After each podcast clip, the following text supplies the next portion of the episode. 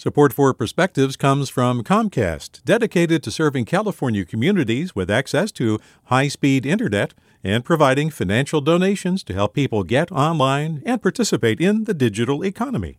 More at california.comcast.com. Hi there, I'm Rund Abdelfatah from Throughline. If you're listening to this podcast, you know that KQED produces exceptional storytelling that keeps you informed, inspired, and entertained. Their podcasts cover issues from your neighborhood to the entire country and everything in between. Support this work today. You can help us continue to bring quality podcasts to your ears. Just head to donate.kqed.org slash podcast. That's donate.kqed.org slash podcast. From KQED. I'm in the kitchen on a Saturday morning and my husband bursts in excited, his eyes aglow. He has to tell me about this remarkable new thing he's learned to do on his device copying and transferring articles, then editing them in digital layers and saving, blah, blah, blah. His enthusiasm is delightful. I smile and nod and struggle to share the moment, but I can't get there. Or I'm reading the paper and land on a piece about a renowned cartoonist with samples of his whimsical work. I chuckle appreciatively. Later on the phone, I try to get my sister to laugh too as I describe one of the cartoons. There's silence on the line. Then she declares, I guess it's one of those you had to be there moments.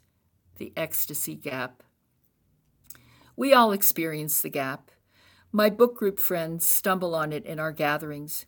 In solitude, we each read and enjoy, even underlining or jotting notes. But then, in our discussion weeks later, it's nearly impossible to articulate that moment of epiphany, the sudden rush of feeling.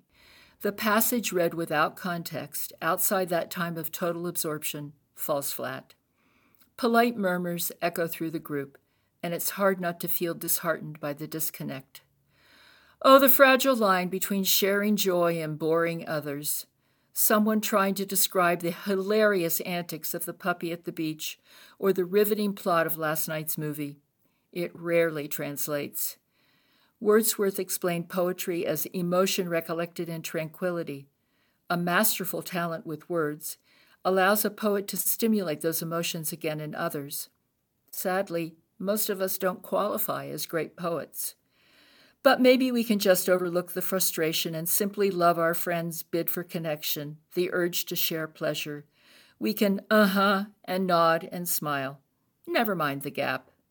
With a perspective, I'm Marilyn Englander. Support for Perspectives comes from Comcast, dedicated to serving California communities with access to high speed internet and providing financial donations to help people get online and participate in the digital economy. More at california.comcast.com. Hey, it's Glynn Washington from Snap Judgment. And if you love what you're hearing, and I know you love what you're hearing, please consider becoming a KQED member. Special access to cool events, behind the scenes footage, and so much more. Plus, you'll sleep better at night knowing you did your part for the community you depend upon. It's in you. Please be in it. Visit donate.kqed.org slash podcasts to sign up now. That's podcast with an S.